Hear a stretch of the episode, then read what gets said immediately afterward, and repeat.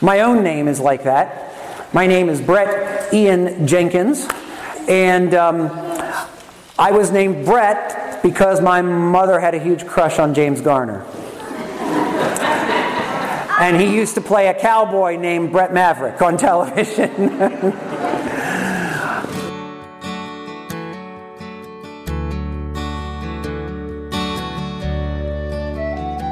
You are listening to Holy Words from Holy Cross, the sermon podcast of Holy Cross Evangelical Lutheran Church in Nazareth, Pennsylvania. We hope you find these words a blessing in your daily walk with God. Please visit us on the web at www.holycrossnazareth.org or in person at 696 Johnson Road, Nazareth, Pennsylvania. Be thou my vision, O Lord of my heart. Not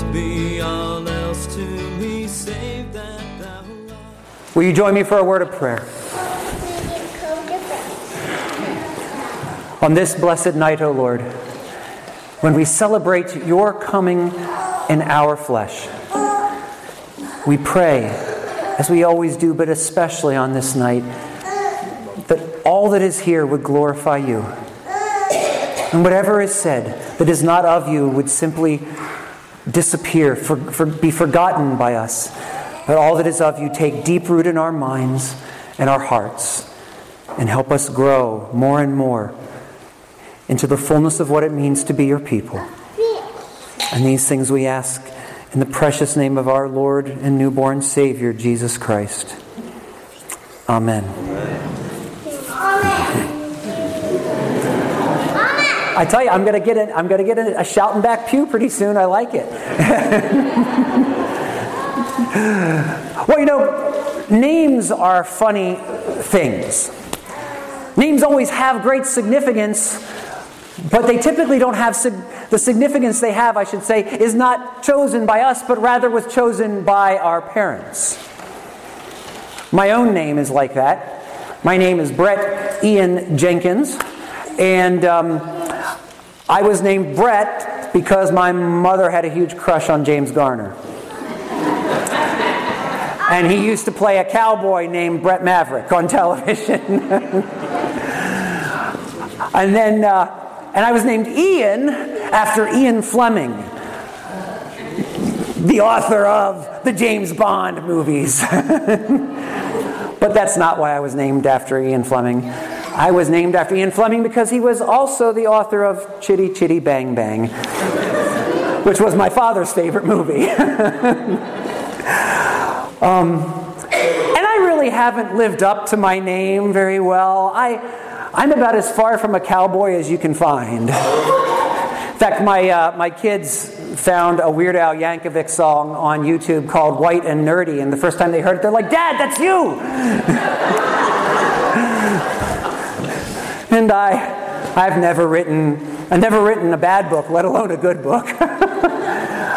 but, uh, but tonight we hear two different names for our Lord and Savior. The first of them is Jesus, Yeshua in the Hebrew. And it quite literally means Yahweh saves. And this name, like my name, has significance to his father. And so he is told, he, his name is told to Mary and Joseph, this is what you will name the child, because he will save his people from their sins. And we need that. We need that because our sins stand between us and God. The most important relationship we will ever have. Our sins stand as an obstruction in that relationship. And that's not unusual because our sins stand as an obstruction in every relationship we have. Have you ever done something wrong that you had to keep from your best friend or your spouse? How does it feel when you have that, especially if you know they'd be really disappointed in you if they found out? How does that feel? You know you're always holding something back from them. And we're not to hold anything back from God. So our sins need to be moved out of the way. And that is, of course, what Jesus does through his earthly ministry, preeminently his ministry at the cross, where he dies for our sins and rises for our justification. Because sin is just a way of saying to God, we know we should love you. We know we should trust you. We know that you say you have our best interests at heart when you give us these things you want us to do. But right now, this thing over here looks really good to me. So I, with my limited experience and my limited perspective, will choose this over what you've chosen because you have unlimited experience and unlimited perspective, and obviously I'm right. But we should trust that God has our best interests at heart. Romans 5 8 says to us that God shows his love for us in that while we were yet sinners, Christ died for us.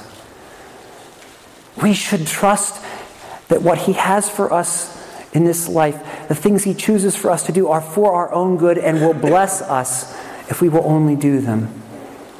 But we don't.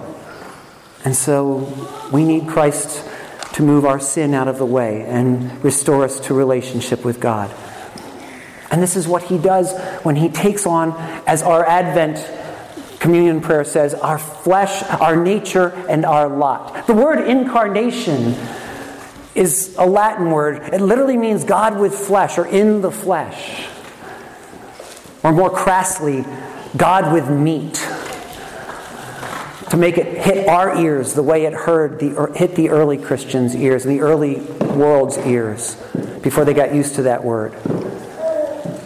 God took on the fullness of what it was to be us, treating everything it was to be Him, so that we could eventually have everything that it was to be Him eternal life and blessedness, and being transformed, as Galatians says, from one degree of glory into another. 2 Corinthians 5:19 says that God was in Christ reconciling the world to himself. And so when we hear this next name of God, it should really mean something to us. And that name is Emmanuel. First spoken by the prophet Isaiah 700 odd years before the coming of Jesus.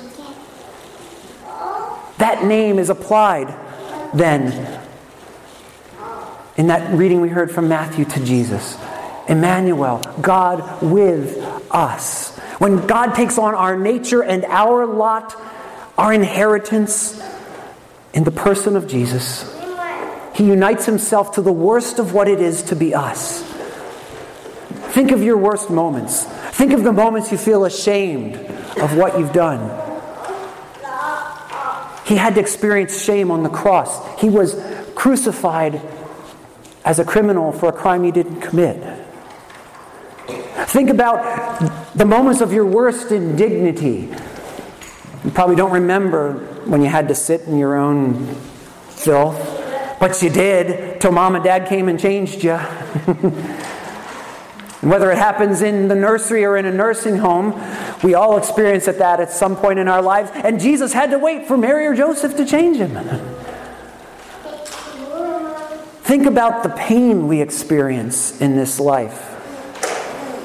And think of the cross, which was eventually discontinued by the Romans because it tended to incite violence rather than put down rebellion. It was such a cruel method of torture and death. Think about when you just can't feel God. When you reach out in desperation, and it feels like you're reaching into an empty hole. And then hear Jesus saying from the cross, My God, my God, why have you forsaken me? Everything that it is to be us, God took on Himself so that in the end He could give us all that it is to be Him. Not power, but eternal blessedness, life everlasting. This is what this night is all about. I love babies. You've seen it when we do baptisms, I have trouble giving them back. Because my, ben- my baby can bench press me now. He's in the back running the PowerPoint. I do. I, I love, I, I, I, love the sentiment and, the, and the, the joy and the warm feelings that Christmas brings, but what it's really about is God giving all of Himself to us. And He continues through the power of the Holy Spirit to be God with us. And everything we do as a church, all of the prayer, all of the reading of Scripture, all of the worship, all of the serving others, all of the entering into relationships with other Christians who can console us when we need that and challenge us when we need that. All of the giving to God's work in this world has one purpose, and that's to teach us how to live in Christ. With Him as our daily companion, with Him wrapped around us and permeating us, to learn to experience that reality which has already been a gift of His to us. So that when the time comes that we must finally go the way of all flesh and close our eyes for the last time, we will do it entrusting ourselves to someone we have known and walked with and spoken to and spent time with, like we have a precious friend or a spouse of 50 years. With that kind of love and trust, release ourselves and our souls to Him. That's what this night is about.